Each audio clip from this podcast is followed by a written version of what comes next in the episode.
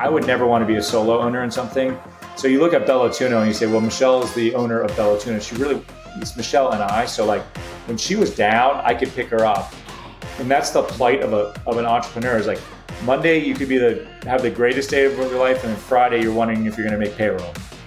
And you need that cheerleader in your camp along that journey. And that's why I think the partnerships are key when you're building companies.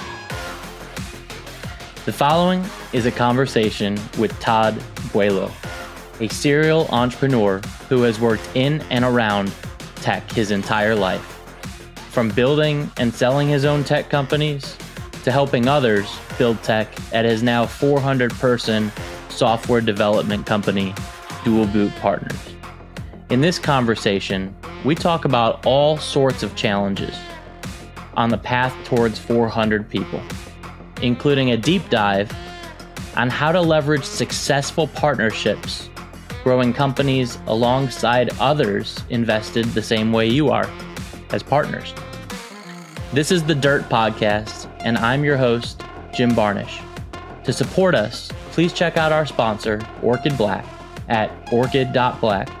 And if you're enjoying the show, please give us a 5-star review on your favorite platform.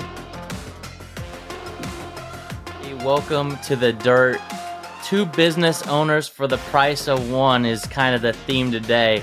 We only have one of them joining us today, but we've heard a lot about the solo entrepreneurial journey before.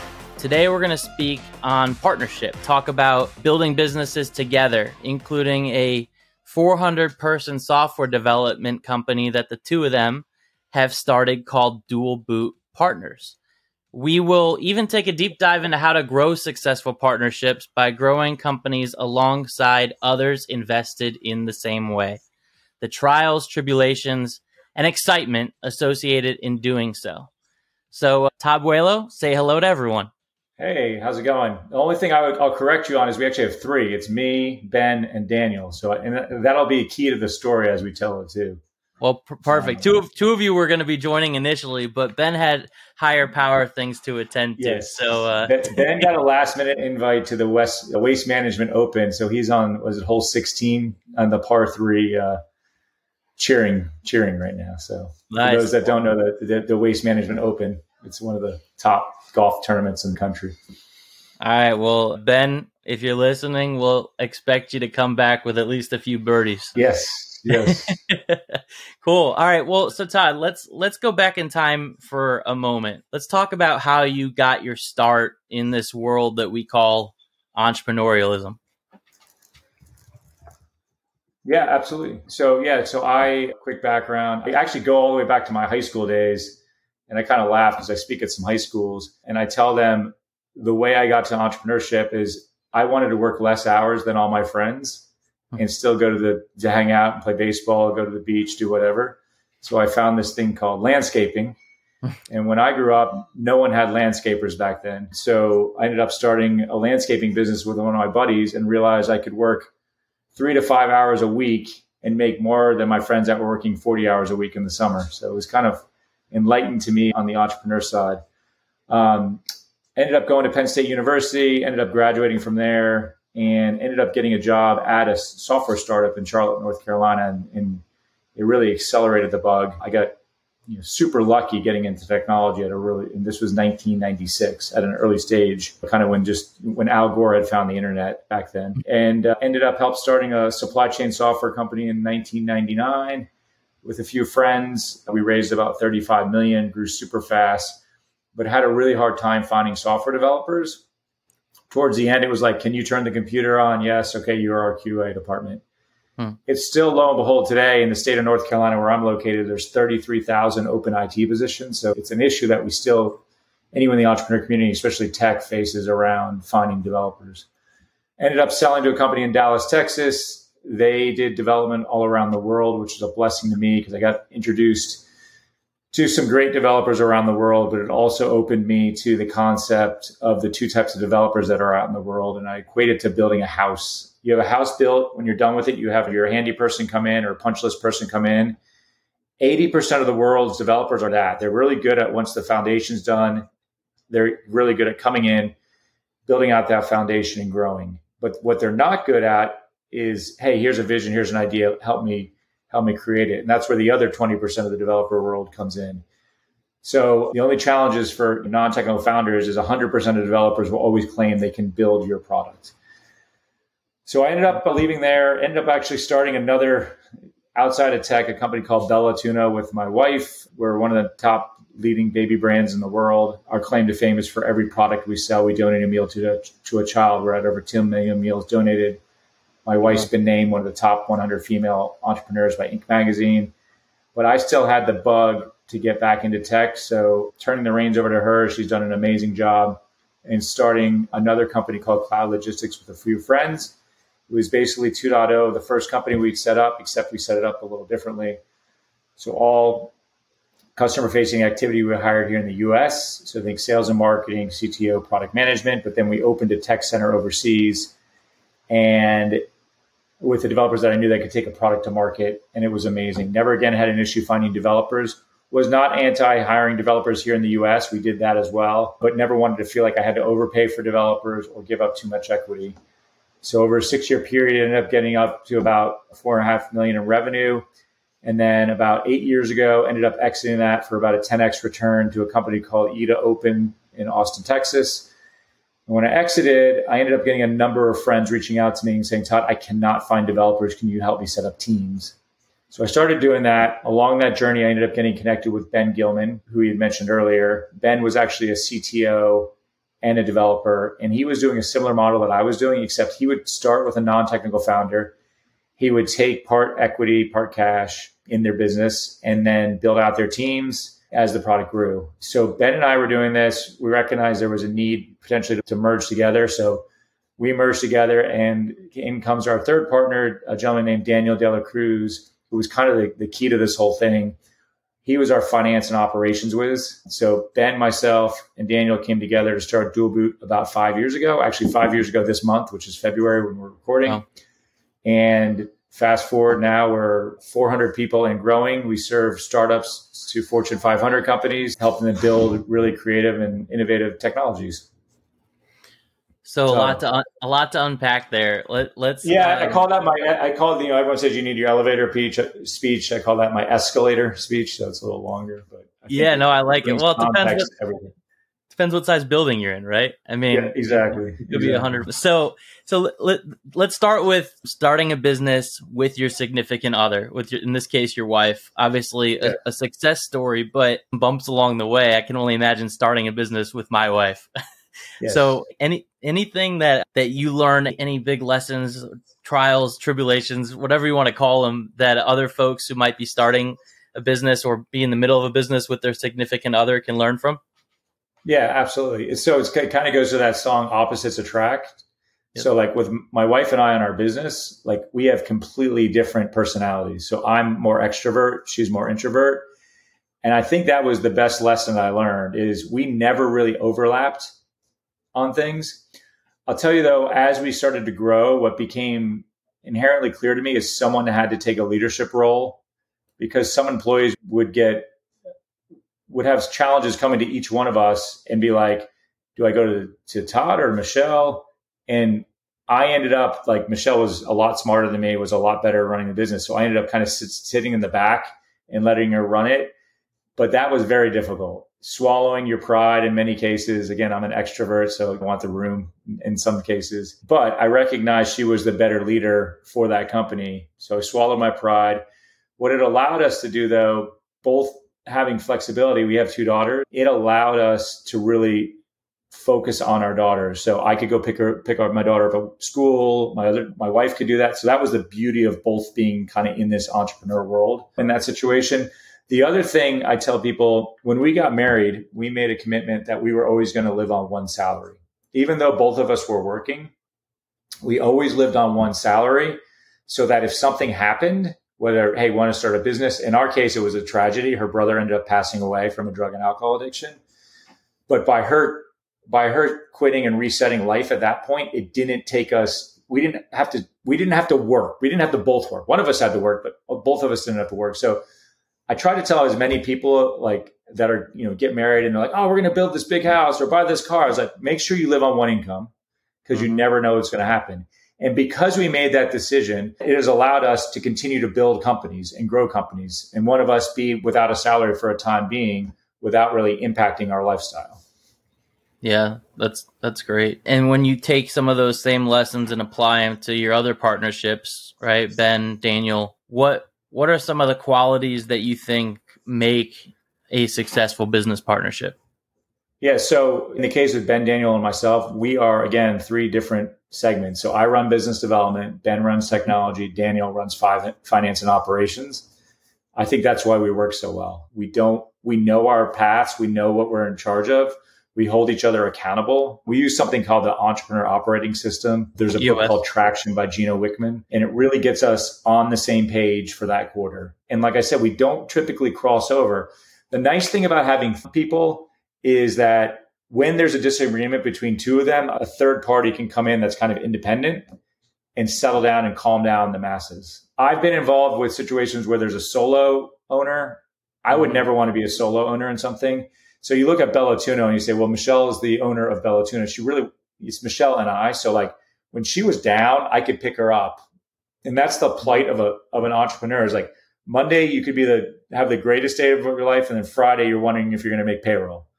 Right. And you need that cheerleader in your camp along that journey. And that's why I think the partnerships are key when you're building companies. And there was a lot of VCs that were like, we will never invest in a single owner. I kind of see it now. I still will invest in a single owner, but I see why it's important to have a partner or maybe multiple owners just to kind of give people pep talks when they need to, bring them down off for a ladder and things like that. So I think the partnership is key, but also I think it's partnering with people that are not like you and have complementary skill sets. So on that note of complementary skill sets, complementary mindsets, complementary, whatever we want to look at it as, skill, mindset, all these things combined. How do you ensure at the end of the day that you're on the same page about making decisions? Yeah, I think I don't want to pound this much, but the Entrepreneur Operating System has something called the Vision Traction Organizer. Mm-hmm. And basically what it says, and this is what we did at day one at Dualboot, we said, where do we want to be in 5 years? So it's real high level. You might say, I want to be this much revenue, this much profitability. Okay, what does that look like? Then you boil it down to where do we want to be in 1 year, in the next year, and what are the 10 things we need to do? And then you boil it down to the next 90 days. What are the 10 things we need to do in the next 90 days? And then what are any blockers getting us to achieve those milestones? We get together, Daniel, Ben, and I, and this is from day one, we get together every 90 days and put together this map and then review it. So it holds us all accountable. There's no like, hey, you didn't do this, you didn't do that. And, there's these 10 things. We each have our name next to it. And we say, hey, Todd, why didn't you get this done? Or, hey, Ben, why didn't you get this done? And it's the ultimate in accountability and measurability that I think is key as you're growing and scaling businesses. Because too often as an entrepreneur, every day you have a new idea. But if you can say, I know I have a new idea every day, but here are the 10 things I'm going to get done in the next 90 days. At the end of 90 days, you can look at those 10 things and be like, all right, I know I'm making progress as I got these done. I know I've got 10 other things that I've been doing, but I got the 10 things done that we all agree on. When you disagree on things, how are you able to handle disagreements between the three of you guys? Trust, because I've worked with these gentlemen for a while. I know I may not agree with some of their perspectives, but I know they have the best for our families and the trust of the company. Mm-hmm. And honestly, I think that's what it comes down to. The minute you lack trust in someone or something, you see a deterioration of the relationship. And I think that's, as I've gotten older, I've learned that trust is one of the most important things. I know people talk about it all the time. I also, as I've gotten older, I used to get worked up if someone did something that I, didn't quite think was the right way. But as I've gotten older, I start thinking, does it really matter? So I kind of look at things when people are coming at like, and my wife uses this example a lot. It's like, you've got rubber balls and glass balls. Which ones are you can only have two in your hands. Which ones are you going to keep? You're going to keep the glass ones so they don't crash and break. So the rubber ball is letting them bounce. So if I'm disagreeing with someone about something, I kind of try to play that in my mind. Like, does this really matter? Is this really impacting the growth of our company? Or am I just being stubborn? And if it's something I'm being stubborn, like, all right, let's let it play out. So we I'll give you an example. The first couple months of our company at Dualboot, we wanted to try, well, I did not want to try, but we wanted to try a billboard on the highway to see, will people actually buy from Dualboot with a We Build Great Software billboard on I-77, which is here in Charlotte? I didn't think it would work, but you know what? It wasn't worth fighting. So we ended up trying it. It didn't work. But you know what? Everyone was happy. We tried it. We moved on. No one, we didn't lose. We lost maybe, $3,000 worth of expenses, which was not going to cripple our company. But we tried it, and we try to do everything in 90 days so that if we fail, we fail very fast. That's the other thing as an entrepreneur. If you don't fail fast, it can be the detriment of your company. Yeah, failing fast. So I'm hearing trends, trust, failing fast, right? Leveraging an operating system, whether that's EOS like you guys leverage or some other operating system, but a model to drive success. And let's talk a little bit about the evolution, right? You guys have been doing this for 5 years, the three of you, you and your wife a lot longer than that. How has the partnership or relationship needed to evolve over time? I think for the three of us at Dualboot, we're all in different life stages. So I've got daughters that are going to college. Ben has sons that are kind of going into middle school. He has younger ones, and Daniel just had his first baby. So I think priorities around family are different. And that's what I've noticed. I think not everyone is meant to have a family. I understand that. But when you have a family, you start realizing why people weren't around from 5 to 7. I'm working hard. Well, they weren't there because they were at their kids' games, which is more important to me. Like, be there, be a present dad. So some of those things, you just learn over time, that I think Daniel and Ben have started to realize, like, hey, why isn't Todd here at 5 o'clock or 6 o'clock? Because now they're fathers and now they see it on that side. But like I said, I think the key for us is constantly measuring and defining what we want to get done. If you have three people that aren't doing that, it can be very frustrating, especially in kind of the environment that you run in. Most entrepreneurs right now, I would say, are, we're coming off COVID. It's been a remote environment.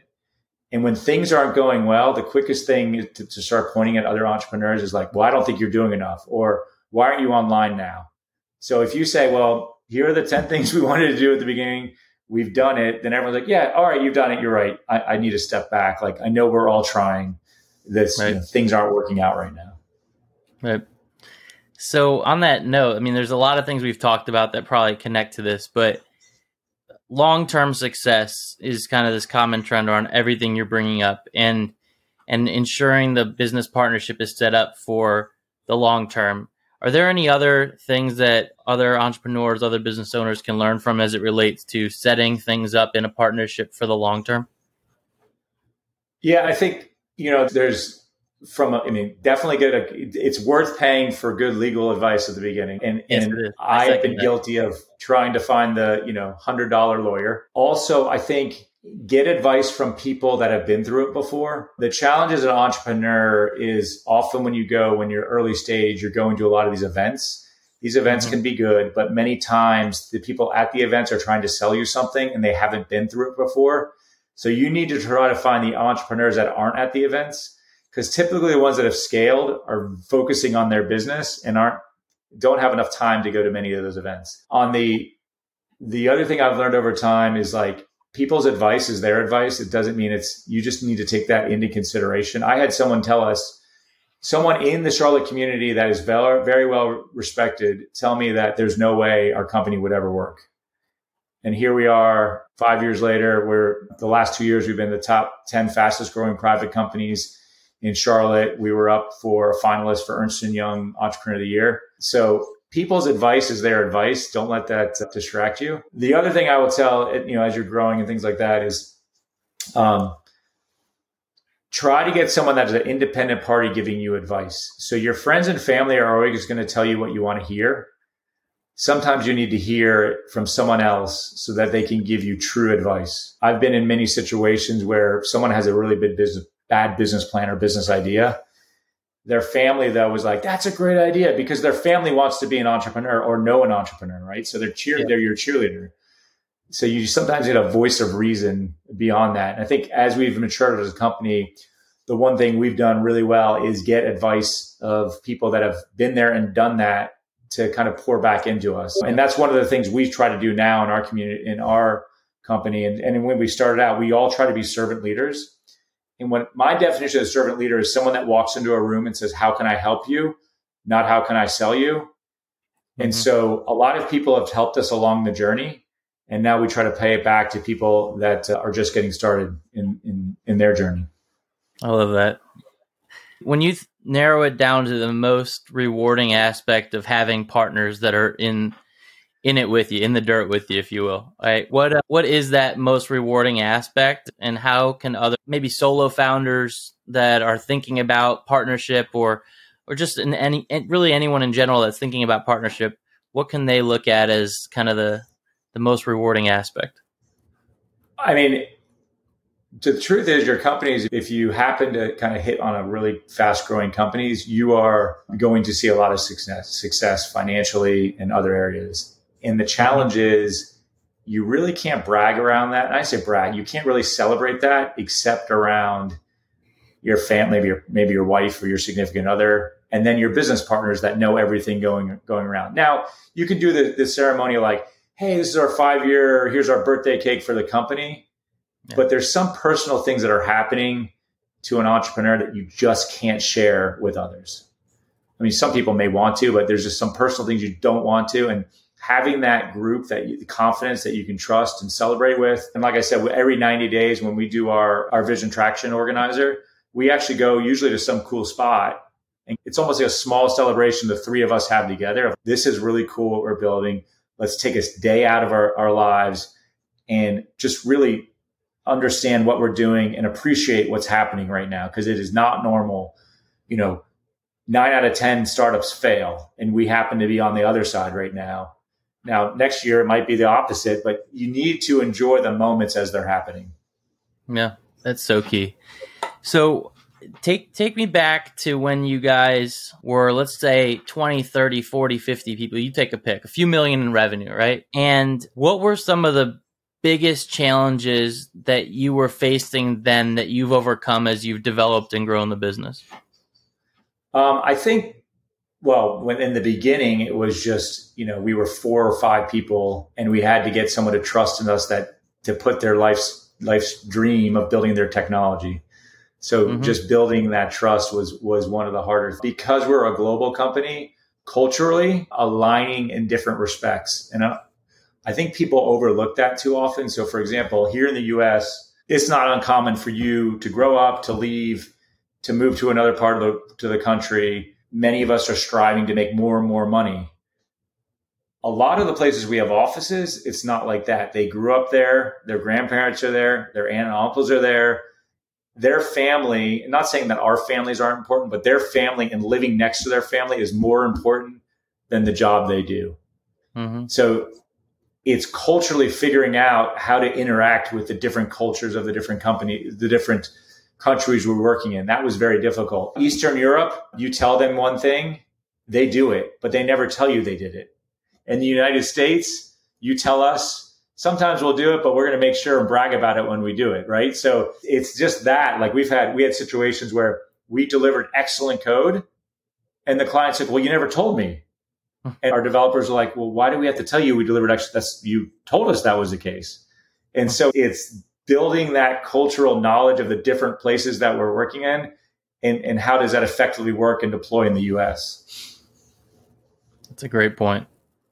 You guys have obviously experienced tremendous scale that few companies are able to do in such a short time, right? Especially services businesses.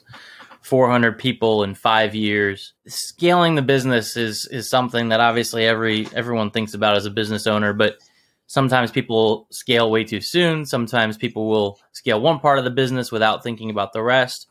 What challenges, or how did you address, I guess, the challenges of scaling your business? I mean, sometimes it was trial and error. I give a lot of credit to my other business partner, Daniel De La Cruz, because that was his expertise before coming in. He worked at PwC and really in the risk and scaling side of it. And he really put a lot of processes in place to allow us to scale. But I'll give you a good example of what's happening to me right now. So I run business development at Dualboot. In a services company, it's almost like a grow or die mentality. So if you're not constantly selling and a client cuts you off, that could be, you know, you're laying off a quarter of your workforce or whatever it may be. So we had to go and hire business development people to sell beyond just me. So over the last 2 years, I've really been focusing on building a great business development team. We have about 14 people on our team right now. But what ended up happening is my greatest skill set is my network. I always tell people my network is your network is your net worth. And in my case, that's really the truth. Like my network is that's what I bring to Dualboot is my network. But by having to focus on the business development and growing that, I went from selling 80 deals a year to 40 deals a year, right?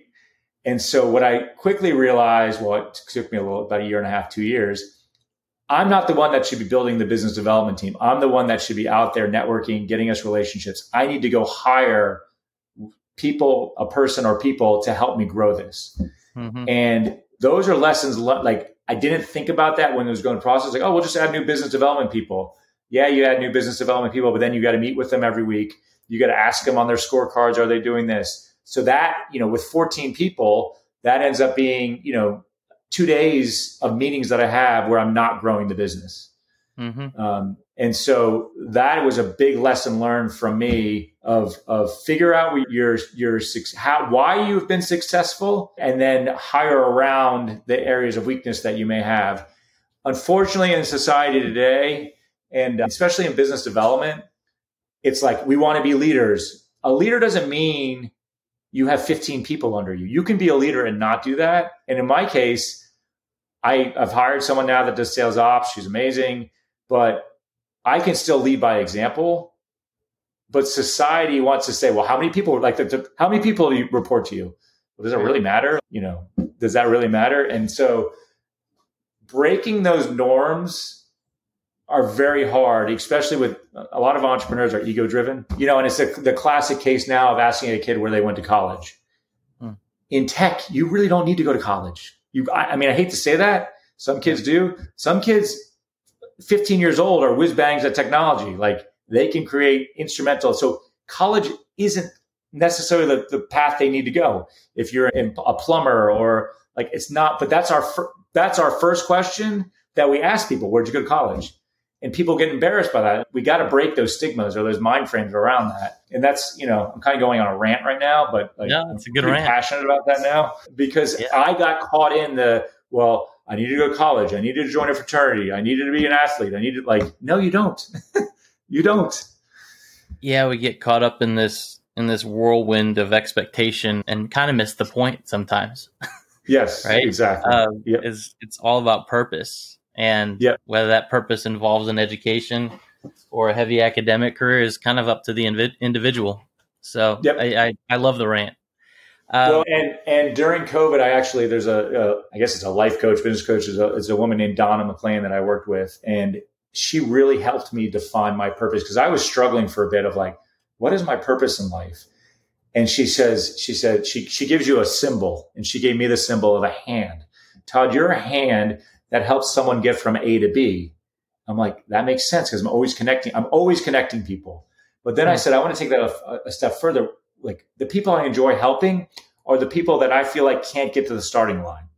I like helping people get to the starting line. I don't like the person that's been built, born into wealth or whatever. They can already run the race. I like helping people get started to run the race. So it was like that clarity for me was game changing. People always talk, what's your purpose in life? That is my purpose in life. And I ended up investing in Donna to do this life coaching. Again, when I was younger, I was too cheap to pay for Donna. I wish I would have done that when I was 25. But then I was too cheap because, I'm always doing startups. And I really wish I would have invested in her, or whoever at that time to give me feedback on that stuff. Yeah, I wish I had hired an executive coach way earlier than I did, which was 2 years ago or so. But at the same time, was my past self ready for the same level of coaching that I received? I don't know. No, you're absolutely right. And truth be told, a lot of the executive coaches I knew this is not the case for all of them I know now, but they were like failed business people that were trying to figure out what the heck they were going to do next in their lives. So like I had this not so healthy view of an executive coach. Well, yeah, I mean, that's kind of the same mantra around consulting in a lot of ways, right? It's like everyone wants to be a consultant or a coach, and then you dial into their history and have they actually done what they're coaching or consulting about? It's kind of silly, but I do feel like that kind of weeding itself out on both fronts, which is good. You know, the one of the things I've found most fascinating about what you guys have built is that you've built it in built a very fast growing company in a relatively I won't say small market, but you're not building this in New York City, right? And in a crowded marketplace, meaning there's a lot of competitors out there. How do other entrepreneurs who are building in a little bit smaller of a market, right, mid-level market, and in a very crowded space, how do they win like you've been able to win? Yeah. So, I mean, for us, what was always interesting is when we started Dualboot in the state of North Carolina, there were 21,000 open IT positions. So yes, There's a lot of people knocking your door saying they can service, but there's clearly something wrong with the model if there's still 21,000 open IT positions. And then back then, if you look, there was like the universities were producing something like 1,000 new people a year. And so the problem was only magnifying. So we recognized that gap. The second is I knew that industry. I've been in this industry for 20 to 25 years. And what I knew about that industry is, if you remember, I was telling you a story of developers, and there's two types of developers. There's kind of the punch list developer, which is 80% of the market. Once the house is built, those are the people you should be using. And then the 20% that are visionary. What I realized is a lot of people hadn't figured that out. So they would go use a team somewhere else, India, China, wherever, but they were trying to use them at the wrong time. And they had really, really bad experiences. And so I knew there was 21,000, or we knew there was 21,000 openings. We knew people were having bad experiences, and we knew we had a really good team of developers that actually could give them good experiences. The other thing is, if you think about most services or engineering or companies, they're started by engineers. We were business first that happened to become engineers. Mm-hmm. And so that little slight mind frame, like we focused a lot on content, getting content out there before anyone did. If you follow us on LinkedIn, we're pretty much everywhere on LinkedIn. And that was a lesson I learned really early on at one of my first startups. We did raise $35 million. We probably spent $34.9 million on the product. And when we ended up selling it, I saw our competitor products. I'm like, how did we ever lose? And the reason we lost is no one knew about us.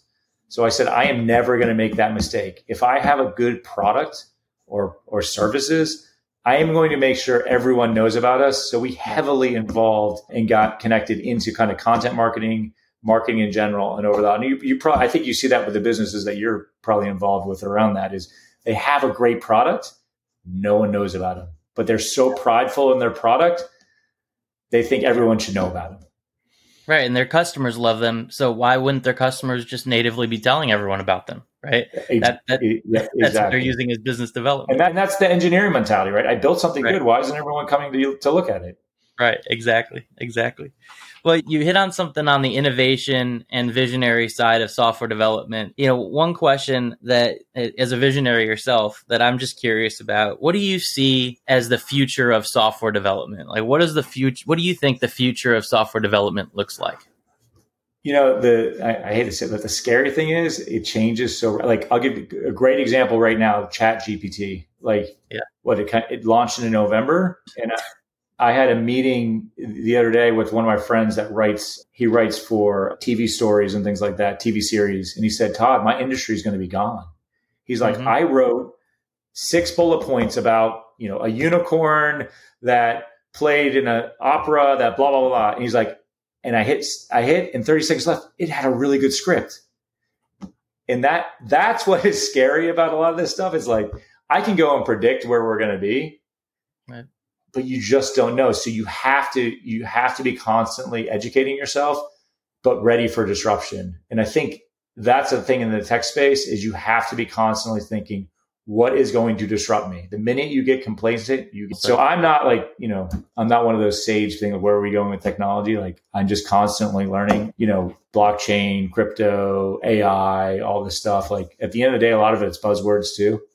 So you got to, you got to be careful on that stuff. But, it's like you add AI or you add blockchain to your company description, and all of a sudden you know if you're a publicly traded company, you go up 30-40% overnight. Right. I'll give you a good example. I got in, I stayed away from buying crypto forever. And I was like, all right, I'm just going to do some of this for fun. And I ended up using an app called Voyager. And the reason I use Voyager is there was a gentleman named Mark Cuban, who everyone knows, and you can go look this up on Twitter now, who got up and said, you should use Voyager. It's one of the safest places that you can put your money in. I could have used Coinbase or whatever. So I put in Voyager. I didn't do any due diligence. I just kind of believed him, which was stupid on my part. Well, Voyager now went bankrupt, and now I've got all my money stuck in there that I can't get out right now. Maybe I'll get part of it. So, but anyways, I've learned a lot of life lessons through stupidity. Many cases, stupidity. But that's the cool thing about like the age I'm in. So I'm 48. So 1999, we had the tech boom and bust. So that, you could, at that time, you could put any money in the stock market and it would be up 200% the next week. And then all of a sudden that vaporized.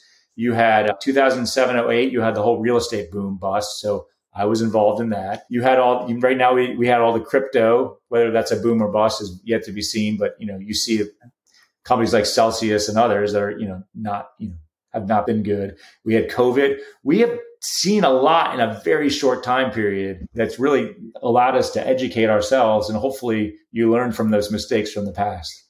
Yeah, and luckily for me, I made the mistakes when I was younger and didn't have any money. So it didn't really hurt me that bad. It would suck if I was, 65 years old and hadn't learned that. And I lost, 3/4 of my income in real estate. Right. This has been so much fun today. So before we close off here, I got what we call the Founder 5 to close off the show. The 5 quick hit questions of things that are driving your growth and value in the market. So first one is number one metric or KPI that you are relentlessly focused on. For me, because I'm on biz dev, you meet 10 to 15 people a week.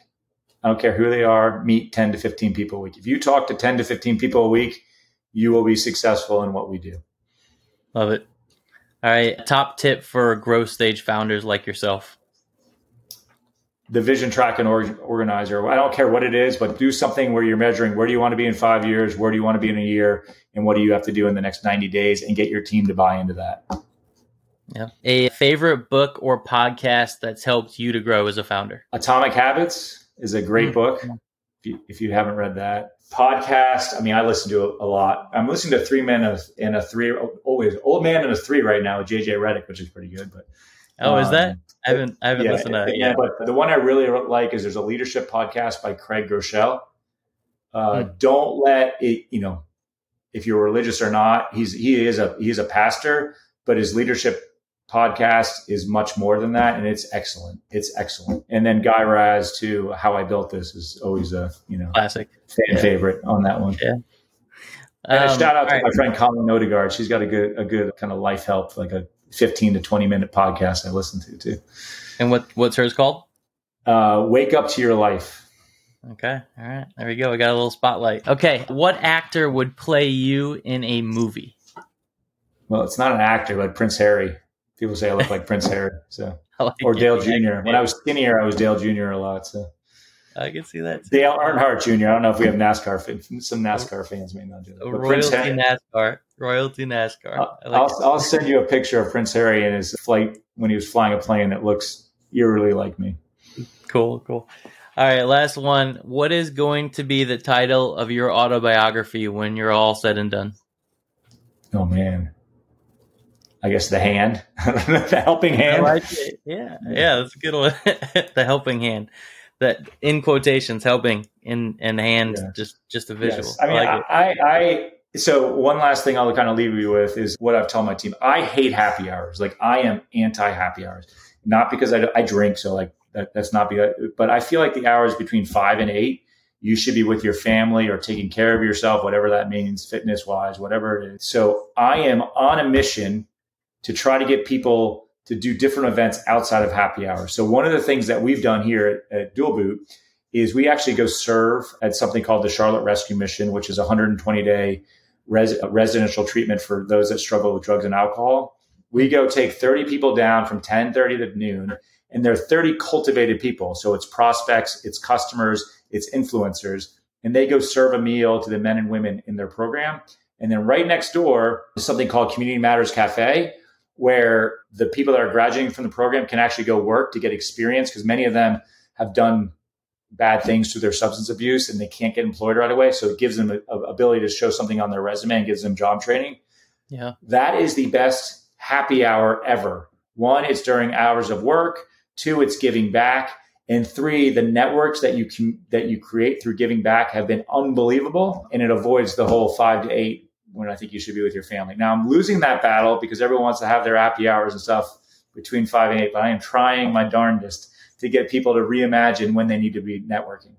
Yeah, no, I like that a lot. That's terrific. All right, well, so I'll challenge you, Jim, to do something like that in the future. No, I was just thinking about how do I work with Brock on your end to start doing something like that here in Tampa. Yeah, Brock, if you're listening, we gotta figure that out, buddy. All right, so you've given a ton to our listeners today. So just time for a little bit of self-promotion. How can those listening help you out on your journey? Yeah, I mean, if they have someone that needs to build technology or building technology and either need help in the guidance of it or struggling with their current scale or growth, we'd be happy to help them out. If I can personally, if you can find me on LinkedIn, but if there's something you have a question on growing and building businesses, I'm happy to jump on a quick call and give you my advice for what it is. But again, you need to formulate your own opinions of many things, because like I said, I still remember this day 6 years ago where someone told me, "Why are you doing this business? It'll never work." So a lot of negative energy out there. Yes. Yeah. But listen to your inputs, but create your own output. I like that. I'm going to steal that. Yeah, it's yours, man. It's yours. It was basically yours anyway. I just switched up the word. All right, Todd. How can listeners get in touch with you if they do want to reach out? Yeah, just on LinkedIn, Todd Buelow. You can find me there. Email todd.buelow@dualbootpartners.com. I'll leave you on this point too. You need to find the best way to communicate with people. Some people email, some people like phone calls, some people like text. I didn't realize this until our company started growing. To give you an example, I get 1,000 emails a day.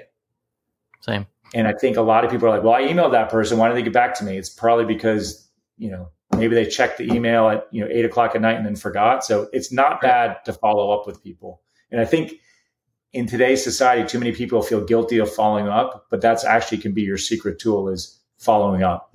Right. Be your differentiator. I love it. Yeah. I forget what it is, like the average number of touch points required, but it's definitely double. I had a guy, and because we have a CRM, I reached out to him every month and said, "Hey, are you still interested in this project? Are you still doing it?" He ended up signing the contract with us. And when he told me, the reason I signed the contract, Todd, with you was because you were the one that kept responding and repeating, and everyone just fell off. So I knew I could trust you. I was like, yep. All right. Sometimes that's what it takes. Yeah, sometimes that's all it takes. Awesome, man. Thanks for joining, Todd. It's been a pleasure. Yep, Jim. Thank you very much. If you loved today's episode of The Dirt, make sure you rate it on your favorite platform. And if you really liked us, go ahead and leave us an honest review. Thanks again for tuning in to The Dirt.